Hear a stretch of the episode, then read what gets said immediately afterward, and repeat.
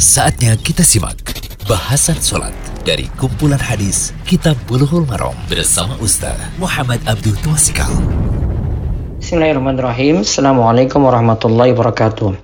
Alhamdulillah, salatu wassalamu ala rasulillah wa ala alihi wa man tabi'ahum bi ihsan ila yumiddin.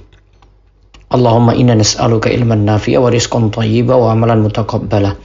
Kali ini kita berada di audio ke-62 dari pembahasan kitab Bulughul Maram karya Imam Ibnu Hajar Al-Asqalani, kitab salat bab sutratil musalli, sutra atau pembatas bagi orang yang salat. Di audio ke-62 ini ada pembahasan menarik yang ini jadi perselisihan dan sering ditanyakan, bolehkah menjadikan garis dan ujung sajadah itu sebagai sutra. Nah, ini di hadis 236 dari Bulughul Maram itu uh, menyinggung hal ini. Kita akan lihat hadisnya.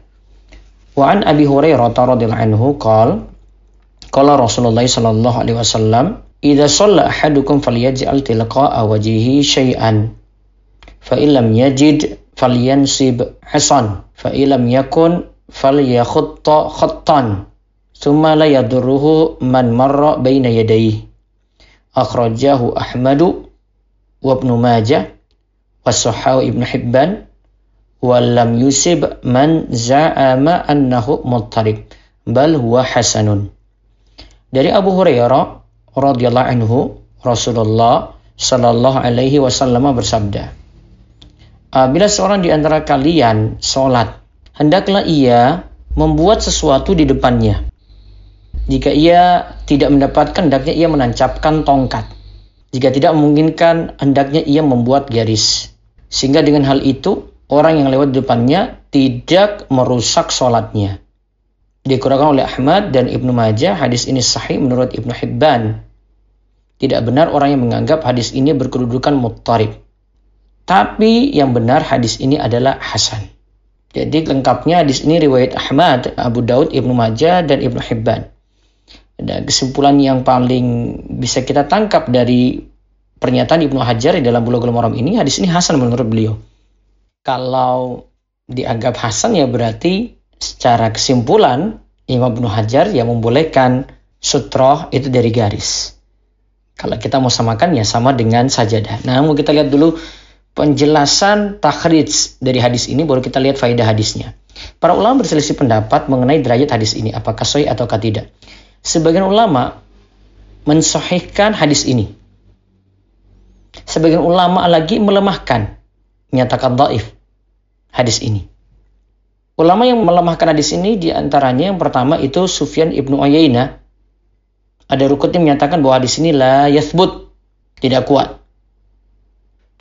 Imam al-Iraqi, Imam ibnu As-Salah, Imam ibnu Hazm, Imam Nawawi, dan Imam Al-Baghawi adalah deretan ulama yang melemahkan hadis ini. Hadis ini dinyatakan sebagai hadis muttarib.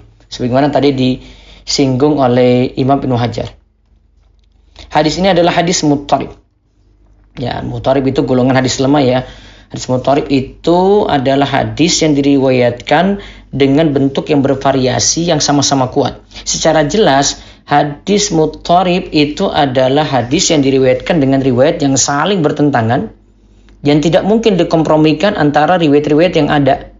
Bahkan pertangan yang ada adalah antara riwayat yang sama-sama kuat. Dan tak mungkin dikuatkan riwayat yang ada satu dan lainnya dengan jalan tarjih atau penguatan.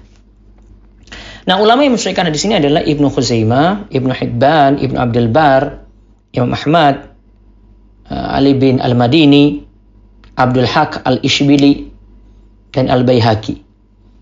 Al-Hafiz Ibnu Hajar sendiri menyatakan bahwa hadis ini hasan. Ada juga sanggah dari Ibnu Hajar dan ulama lainnya terhadap mereka menyatakan hadis ini bermasalah. Jadi ada sanggahan khusus ya. Ya bagi mereka menyatakan hadis ini bermasalah. Namun Abdullah Fauzan menyatakan bahwa hadis ini dhaif.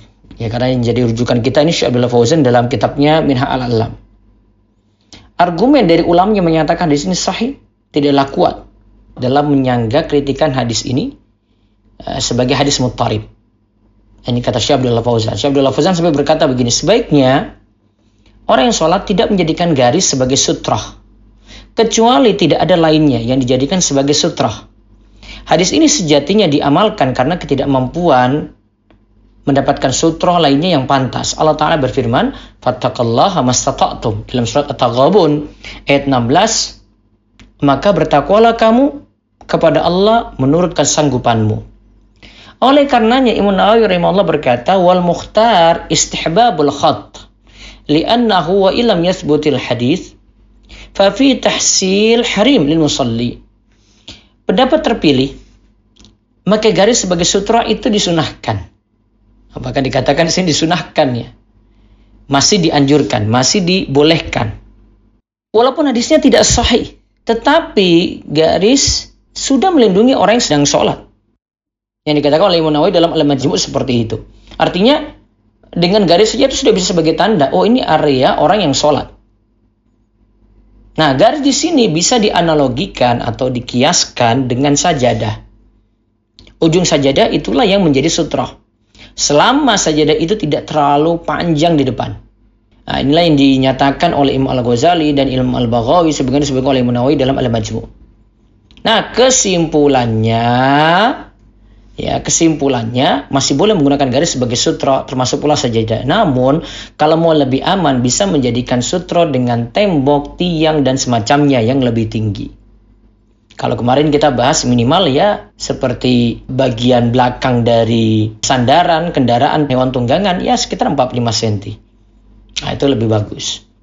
Namun kalau menggunakan garis sebagai sutra atau sajadah masih sah-sah saja. Wallahu a'lam bishawab. Demikian bahasan sholat dari kumpulan hadis Kitab Bulughul Maram bersama Ustaz Muhammad Abdul Tuasikal.